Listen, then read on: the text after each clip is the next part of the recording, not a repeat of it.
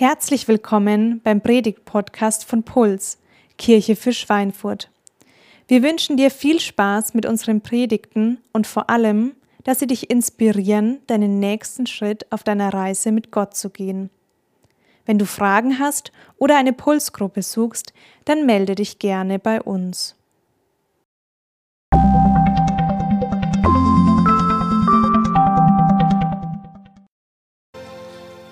Ja, wunderschönen guten Morgen, auch von mir.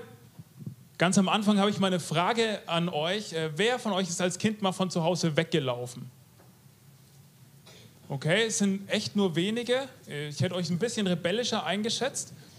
Äh, ich bin auch nie von zu Hause weggelaufen als Kind. Ich bin von zu Hause weggefahren als Kind. Ähm, Finde ich, ist schon bemerkenswert auf jeden Fall. Mit meinem Dreirad irgendwann, ich weiß auch nicht mehr, wie ich dieses eiserne Hoftor aufbekommen habe.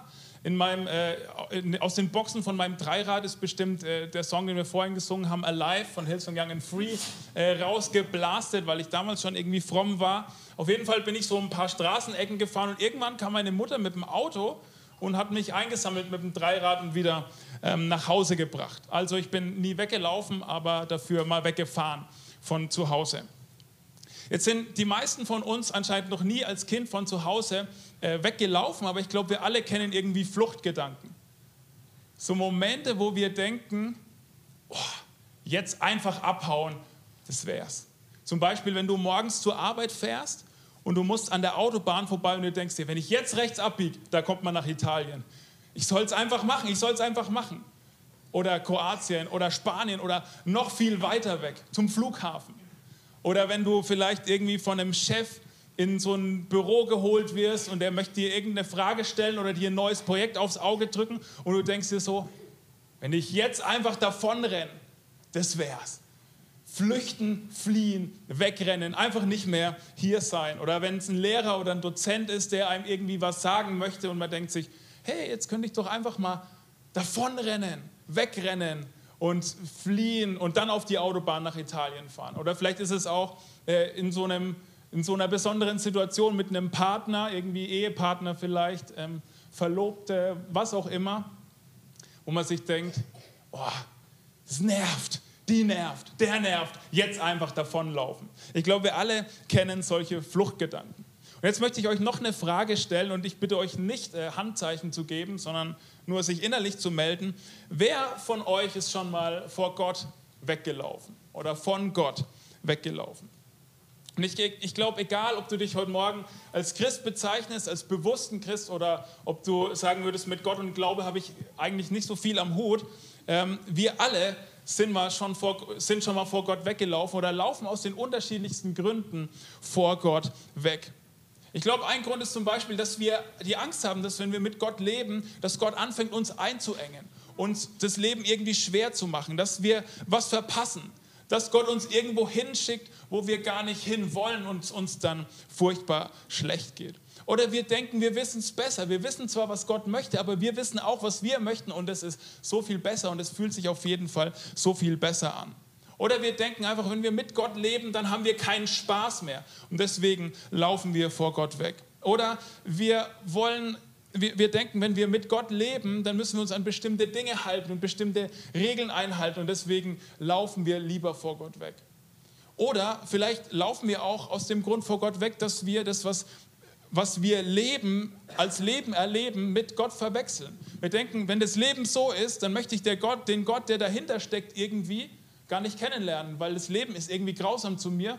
Und wenn dann, vielleicht ist dann auch dieser Gott grausam zu mir und dann möchte ich mit ihm nichts zu tun haben. Ich glaube, wir alle Mensch, wir Menschen haben einfach diese menschliche Tendenz, vor Gott wegzulaufen. Und es ist auch gar nicht irgendwie so neu. Es ist relativ Mainstream und schon relativ alt, diese Tendenz. Und wir wollen uns diese Person Jona aus dem ersten Teil der Bibel in den nächsten Wochen ähm, genauer anschauen. Linda hat es schon angekündigt, wir steigen ein in die Predigtserie mit dem Titel äh, Runaway und beschäftigen uns mit dem, mit dem Buch Jona. Ähm, das, ist, äh, das machen wir, weil wir uns mal als Pulskirche vorgenommen haben, dass wir ähm, in jedem Pulsjahr sozusagen ein Buch aus dem Neuen Testament genauer anschauen wollen, ein Buch aus dem Alten Testament, dem, dem, ersten Teil der Bibel und eine Serie über Jesus. Das wollen wir standardmäßig so machen und dann schauen wir, welche Themen beschäftigen uns noch. Und dieses Jahr ist das Buch aus dem ersten Teil aus dem Alten Testament, ähm, das Buch Jona, in das wir einsteigen wollen. Und es ist wahrscheinlich sogar eine der bekanntesten Stories aus dem ersten Teil der Bibel. Und wir glauben oft schnell, dass es eine Kindergeschichte ist, weil wir solche Bilder gesehen haben. Ich habe euch mal aus unserer Kinderbibel ein Bild mitgebracht. Das ist so die Jona-Geschichte. Jona treibt so chillig im Meer, Kopf über. Die Fische sind da, ein großer bunter Fisch. Und das ist so die Jona-Geschichte, so eine Kindergeschichte.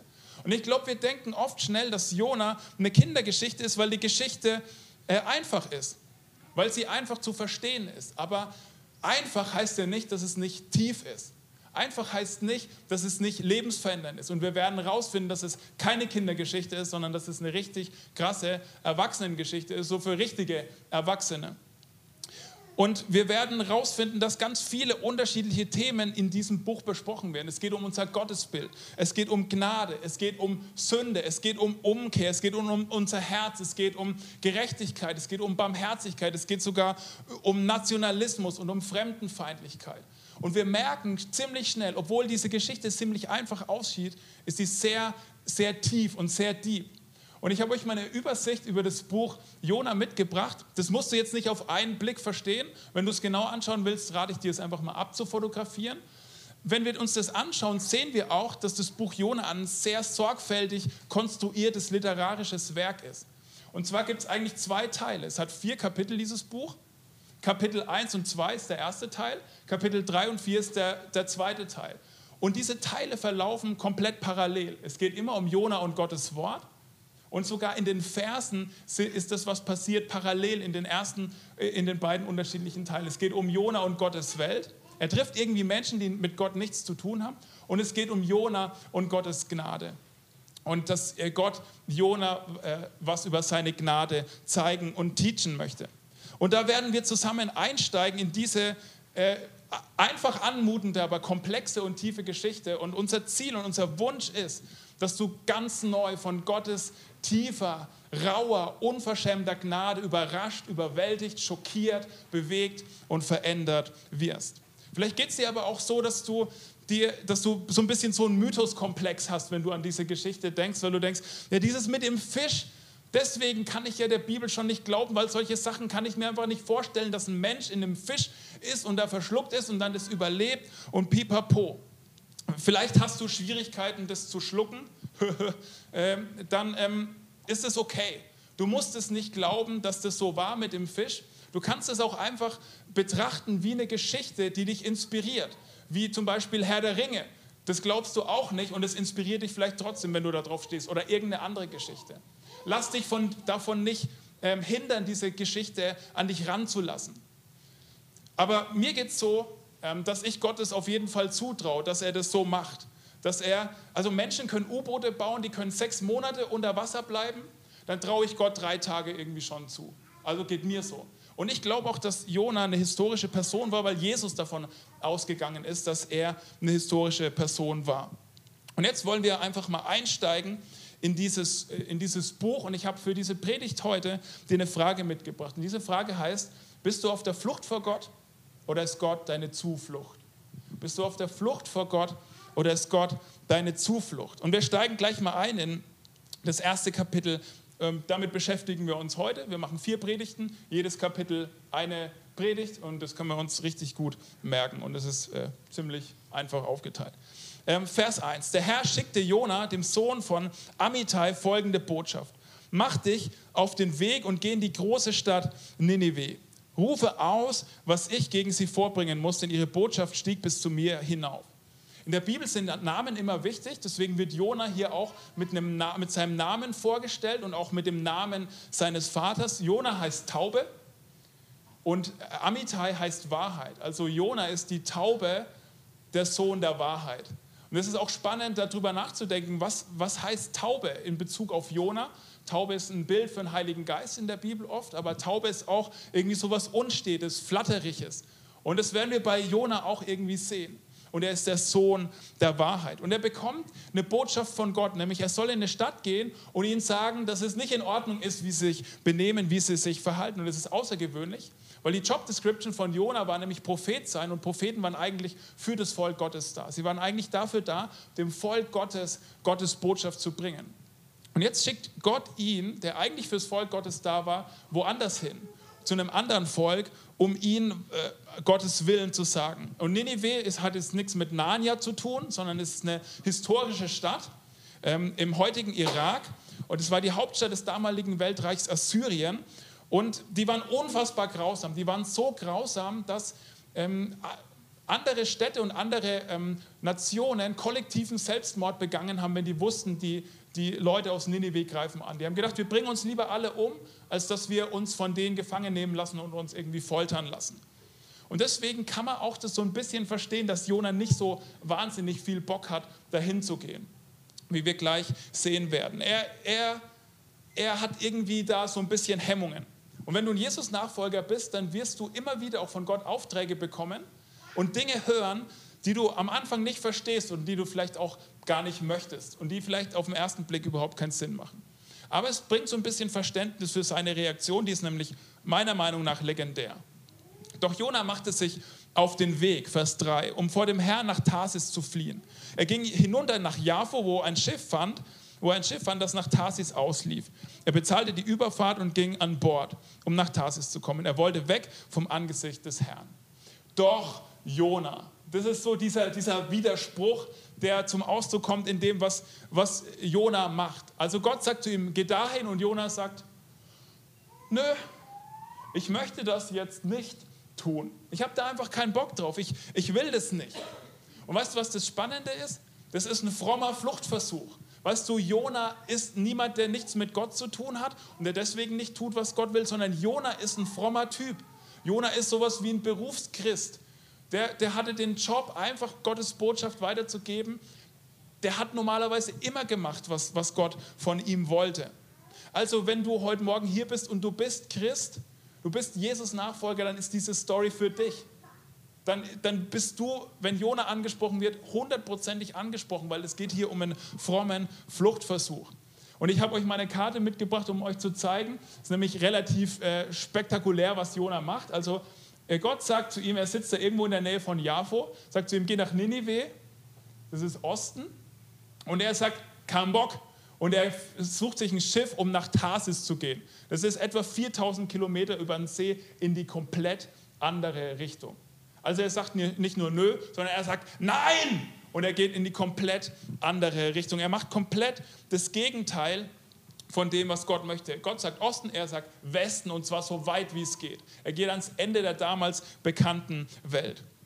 Und wenn du, äh, in die, du, wenn du von Gott wegrennen willst, dann wirst du immer ein Boot finden, das dich in die falsche Richtung bringt. Und wenn man das äh, objektiv beobachtet, dann ist es eine Dummheit von Jona, vor Gott auf dem Wasser zu flüchten. Es gäbe viel sichere Möglichkeiten, vor Gott zu flüchten. Und später sagt er auch noch, er glaubt, dass es der Gott ist, der das Meer gemacht hat. Also ist gar nicht so clever von Jona, übers Meer abzuhauen. Und ich glaube, bei uns ist das auch oft so, wenn wir vor Gott davonrennen, dann machen wir nicht so die cleveren Sachen. Von außen betrachtet, wir merken das gar nicht. Wir denken, ach, ich renne mal vor Gott davon, ich stürze mich in so eine Beziehung, ach komm, ich heirate mal schnell, ach komm, ich suche mir mal schnell Freunde, von denen ich eigentlich weiß, dass sie mir gar nicht gut tun. Ach komm, ich renne vor Gott davon, ich kaufe mir mal ein Auto, von dem ich weiß, ich kann es mir nicht leisten und ich mache Schulden und ich fahre das Auto vielleicht am nächsten Tag gegen die Wand. Oder ach komm, ich renne vor Gott davon und ich gewöhne mir mal schnell ein paar Sachen an, wo ich weiß, dass sie nicht gut für mich sind. Oh, ich renne vor Gott davon, ich gewöhne mir mal schnell irgendeinen anderen destruktiven Lifestyle an und von außen betrachtet, wenn wir Leute sehen, die genau solche Sachen machen, dann denken wir uns, sorry, was machst du da eigentlich? Clever ist es jetzt gerade nicht. Und genauso ist es mit Jona auch. Clever ist es nicht. Äh, damals mit einem Schiff, mit so einem Holzboot 4000 Meter übers Meer zu tuckern und zu meinen, irgendwie ist es schlauer, als das zu tun, was Gott möchte. Aber die wichtige Frage ist ja eigentlich, warum macht Jona das? Warum rennt er vor Gott davon? Warum tut er nicht das, was Gott von ihm möchte? Weil er so ein bisschen ist wie du und ich. Er denkt sich, wenn ich keinen Grund für Gottes Auftrag sehe, gibt es keinen. Wenn ich keinen Grund für Gottes Auftrag sehe, gibt es keinen. Wenn ich nicht verstehe, was Gott von mir möchte, dann kann es nicht sinnvoll sein und deswegen muss ich was anderes machen. Das Herz von Jona ist genauso wie deins, wie meins, wie unseres, dass wir ganz tief drinnen glauben, dass es Gott nicht wirklich gut mit uns meint. Und wenn wir wirklich 100% auf die Karte Gott setzen, dann geht es uns schlecht. Dann geht es uns nicht ganz so gut, wie es uns eigentlich gehen könnte. Wir glauben manchmal, dass Gott so ist wie ein gemeiner Vater mit seinen Kindern im Spielzeugladen. Stellt euch mal vor, ich gehe mit meinen zwei Kids, Lotte und Theo, ähm, drei und fünf sind die in, vor Weihnachten in so einen prall gefüllten Spielzeugladen und ich zeige ihnen alles. Theo, schau mal, großer Bagger, toller Kran, eine Kappsäge äh, zum Spielen, dann hier Tiere, Dinos, was weiß ich. Und Lotte zeige ich diese ganzen Prinzessinnenkleider, die Barbies und was weiß ich. Und sage, schaut euch mal alles an. Ist es nicht toll? Ist es nicht wunderbar? Theo, guck mal, der große Kran, der ist gelb.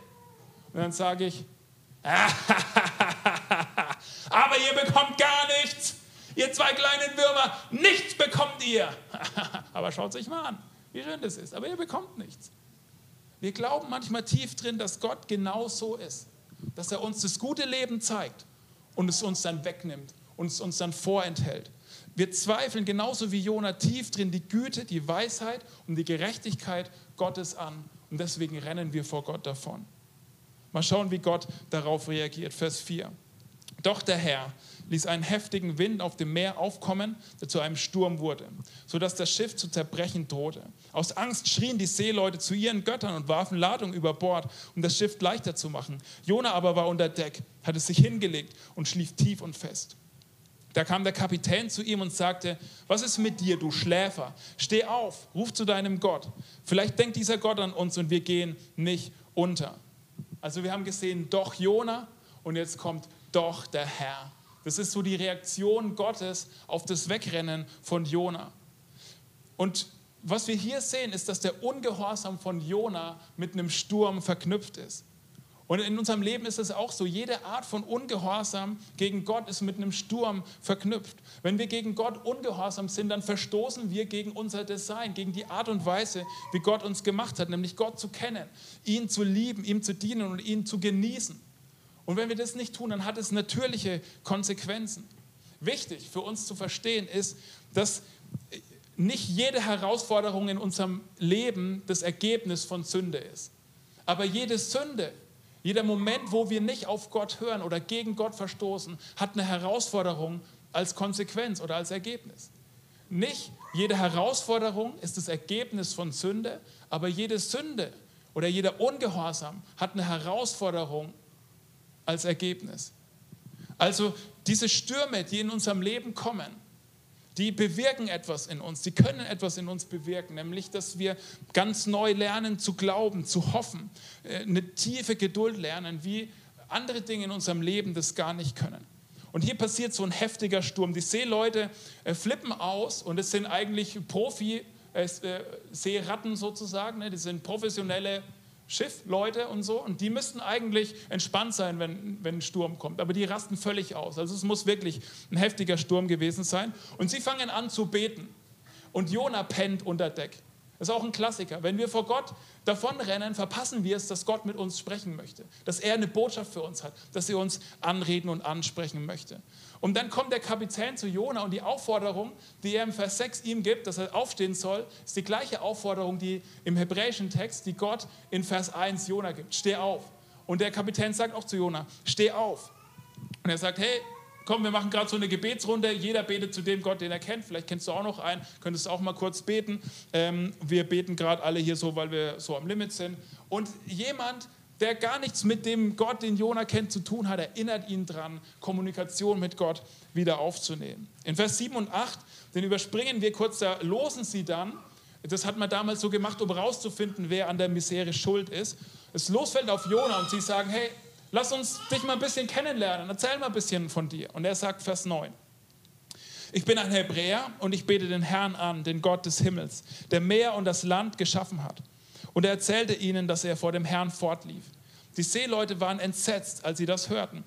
Was hast du getan? jammerten sie. Ist interessant. Jona stellt sich vor und er definiert sich erst ethnisch. Ich bin ein Hebräer. Und dann geistlich. Ich bete den Gott an, der Himmel und Erde gemacht hat. Und wir werden sehen, in dem Buch Jona möchte Gott es umdrehen, dass ihm seine, seine Nationalität weniger wichtig wird und dass ihm mehr wichtig wird, wer der Gott ist, an den er glaubt und wie dieser Gott ist. Und das muss Jona in diesem Buch, werden wir merken, auf schmerzliche Art und Weise lernen. Und ich glaube, dass Gott uns das auch äh, beibringen möchte, wie wir uns definieren ähm, und was uns wichtig ist. Und das Spannende ist, auch die anderen schnallen sofort, dass es irgendwie dumm war, was Jona gemacht hat. Er stellt sich vor als, als jemand, der den anbetet, der den Gott des Himmels und, und des Meeres gemacht hat und, und das, der das Land gemacht hat. Und sie denken sich, Alter, wie dumm bist du? Warum hast du das gemacht? Und, und fangen, das, fangen das Jammern an. Und dann merkt Jona, dass sein Verhalten negative Konsequenzen hat für die Leute um ihn herum. Und dann fragen sie ihn, hey, hast du einen Vorschlag? Und dann stellt er sich hin und ich stelle mir das so Titanic-mäßig vor, so am Bug des Schiffes steht er, breitet die Arme aus und sagt, nehmt mich und schmeißt mich ins Meer. Wahrscheinlich war es so, da ist auch der Titanic-Soundtrack entstanden. Sie versuchen es dann erst nochmal anders und dann Vers 15 und 16. Dann packten sie Jona und warfen ihn ins Meer und das Meer beruhigte sich. Die Seeleute wurden von tiefer Ehrfurcht vor dem Herrn ergriffen, brachten ihm Opfer und schworen ihm zu dienen.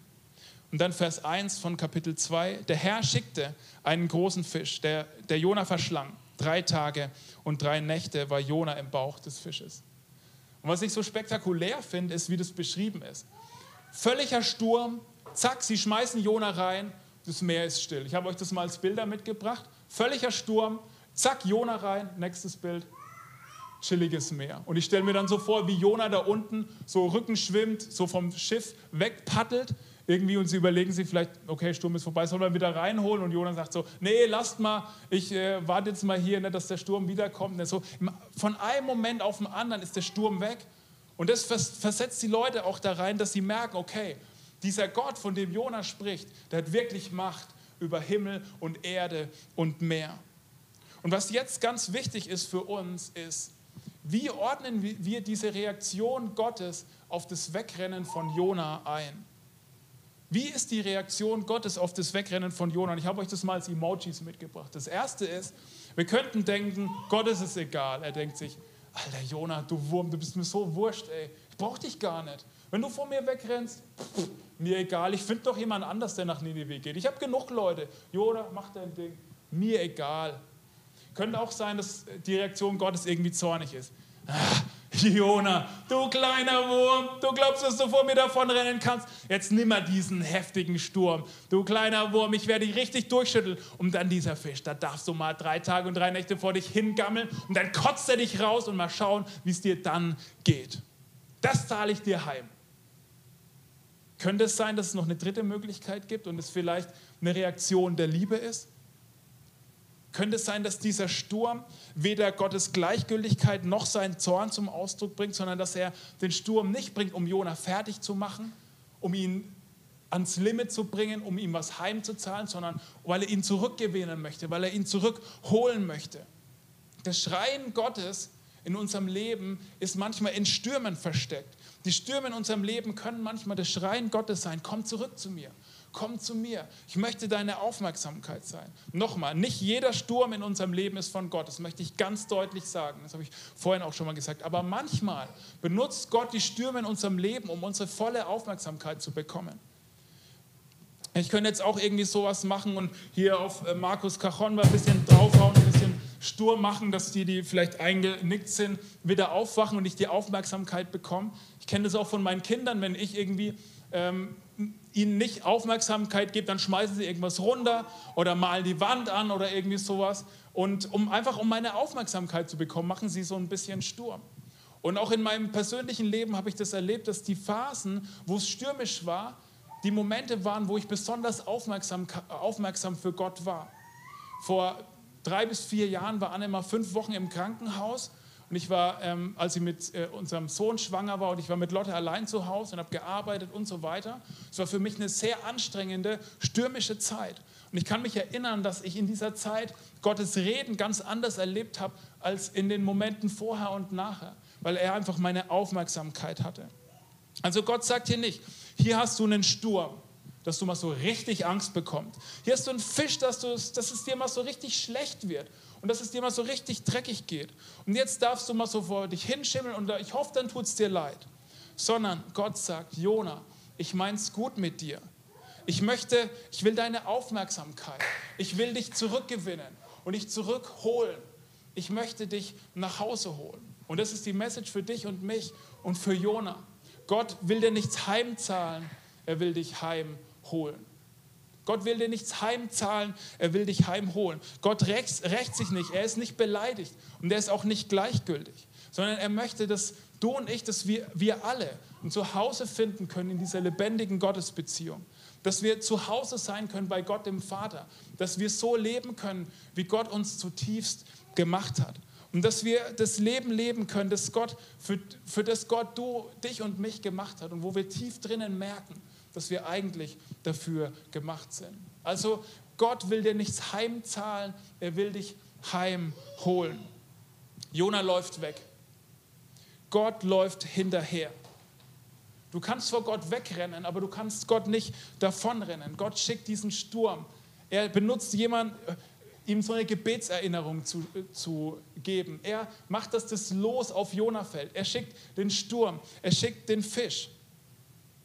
Das sind alles Rettungsaktionen Gottes, um Jona zurückzuholen. Und einige hundert Jahre später beginnt die größte Rettungsaktion Gottes. Nämlich Gott wird Mensch in Jesus.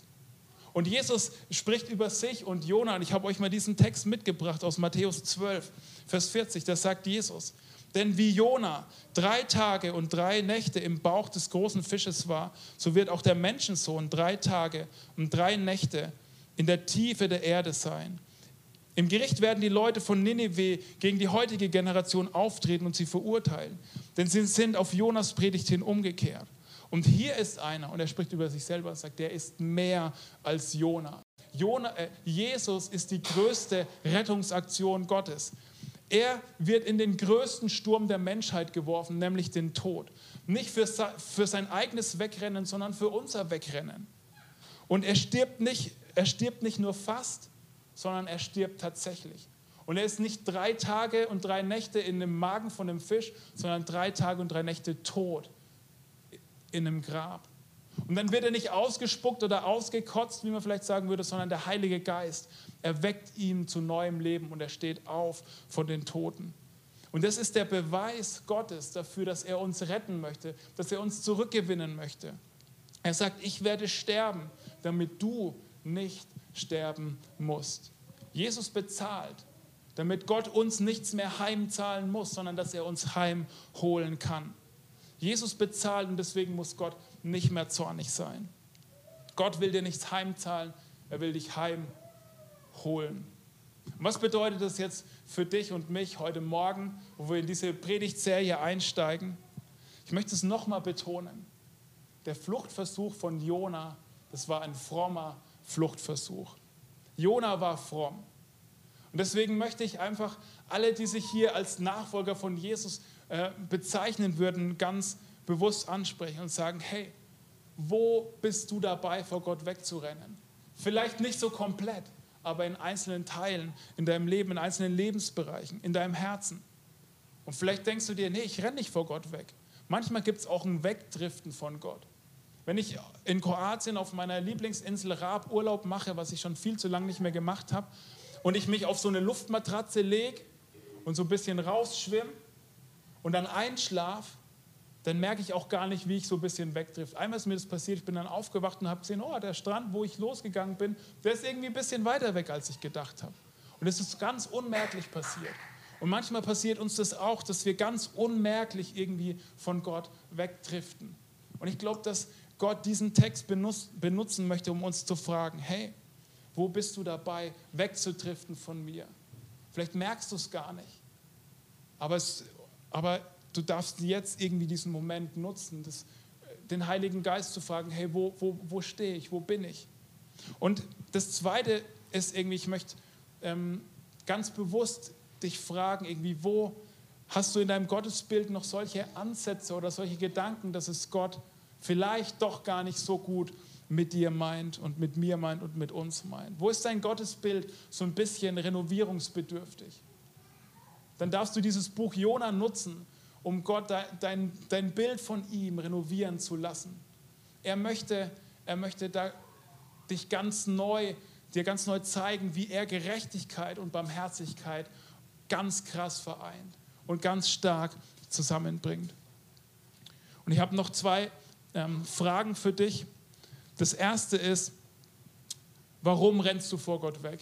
Oder was ist dein Ninive? Und die zweite Frage ist, was ist dein Tarsis? Wohin bist du gerannt? Warum rennst du vor Gott weg? Was könnten ähm, Dinge sein in deinem Leben, die dich dazu gebracht haben, irgendwie vor Gott, von Gott wegzutriften? Vielleicht hast du Entscheidungen getroffen, wo du weißt, okay, die habe ich irgendwie ohne Gott getroffen. Oder vielleicht bist du enttäuscht vom Leben, enttäuscht von Gott, enttäuscht von Christen, enttäuscht von anderen Menschen. Also die Frage ist irgendwie, warum rennst du vor Gott weg? Vielleicht heißt es Rennen in deinem Fall auch in kleinen Schritten sich von Gott entfernen. Die andere Frage ist, wohin bist du gerannt? Was ist dein Tarsis? Vielleicht bist du in Isolation gegangen, hast dich aus einem Freundeskreis zurückgezogen, bist in Beziehungen reingegangen, die dir gar nicht gut tun, in Gedankenmuster reingegangen, die dir nicht gut tun, die dich wegbringen von dem göttlichen Design. Oder vielleicht bist du auch mitten in den Sturm reingerannt und hast das Gefühl, dass dein Lebensschiff am Kentern ist. Oder du bist irgendwo im Nirgendwo und weißt gar nicht, wo du gerade bist. Die gute Nachricht, das Evangelium, die gute Nachricht heute Morgen ist, egal was du tust, egal wo du bist, egal wer du bist und was du getan hast, du kannst immer zurück zu Gott kommen. Du kannst immer aufhören, wegzurennen. Du kannst immer aufhören, dein Herz von Gott wegzubewegen. Gott möchte dich heimholen jeden von uns immer mehr heimholen. Und das ist auch die Vision dieser Kirche, dass wir eine Kirche sein wollen, in der suchende Menschen ein Zuhause bei Gott finden. Und deswegen möchte ich dir Mut machen, dass du überlegst, was dein nächster Schritt mit dieser Botschaft sein könnte. Vielleicht heißt es, Kommunikation mit Gott wieder ganz neu aufzunehmen, Gott neue Aufmerksamkeit zu schenken oder in Gemeinschaft reinzugehen oder sich jemand anzuvertrauen zu sagen, hey, kannst du mal für mich beten? Ich fühle mich gerade so weit weg von Gott.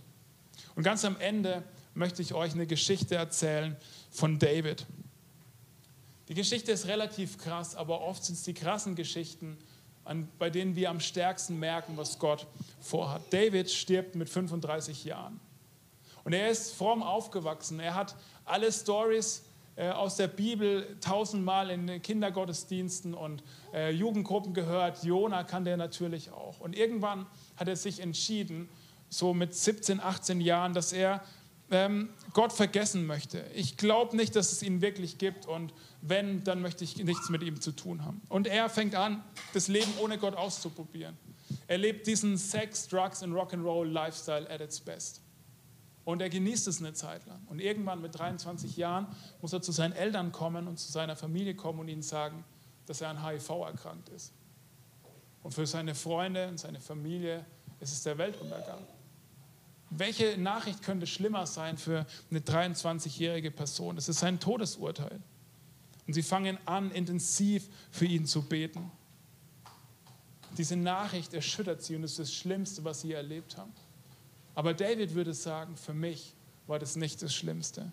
Kurz vor seinem Tod erzählt er seiner Familie, dass diese Krankheit das Beste war, was ihm passieren konnte, weil diese Krankheit ihn zurückgebracht hat zu Gott. Warum? Weil diese Krankheit ihn nach Hause gebracht hat, ihn nach Hause gebracht hat zu Gott. Und mit 35 Jahren ähm, stirbt er und er weiß, dass er nach Hause geht. Und dass dieser, dieser Vater im Himmel ihn im Leben hier schon nach Hause gebracht hat und über dieses Leben hier hinaus auch. Vielleicht sagst du jetzt, ja, diese Geschichte, die ist echt irgendwie ein bisschen krass. Ja, die ist krass. Aber manchmal ist es so, dass Gott die Stürme in unserem Leben benutzt, um uns zurückzubringen zu ihm, um uns heimzuholen und heimzubringen. Und manchmal sind es kleine Stürme und manchmal sind es große Stürme. Und ich möchte dir Mut machen, dass du heute, egal wo du stehst, dein Herz Gott hinhältst und diese Botschaft dein Herz durchdringen lässt, dass Gott dir nie was heimzahlen möchte, sondern dass er dich immer nur heimholen möchte. Und deswegen möchte ich dir am Ende nochmal die Frage stellen, bist du auf der Flucht vor Gott oder ist Gott deine Zuflucht. Und jetzt möchte ich noch beten. Vielen Dank, Vater im Himmel, dass wir einsteigen können in dieses Buch Jona. Danke, dass wir diesen alten Text lesen dürfen und dass wir so viel über dich lernen werden, dass wir so viel über dich sehen werden, dass unser Gottesbild herausgefordert wird, dass du uns so viel über deine Gnade zeigen wirst und dass du so viel deutlich machen wirst. Und du siehst, wo jeder von uns heute Morgen steht, wie es unserem Herzen geht, was wir denken, was wir fühlen, was dieser, dieser dieser Bibeltext mit uns macht und wie wir auch in Bezug zu dir stehen. Und ich möchte beten, dass du wirklich unser Gottesbild renovierst, da wo es renovierungsbedürftig ist. Und dass wir wirklich sehen und erleben dürfen, wie, wie gnädig und barmherzig du bist und wie du gleichzeitig gerecht bist und wie du es zutiefst gut mit uns meinst. Und ich möchte beten, dass du jetzt die nächsten beiden Lieder noch gebrauchst, um zu uns zu sprechen, um uns das deutlich zu machen, was du mit uns tun möchtest. Amen.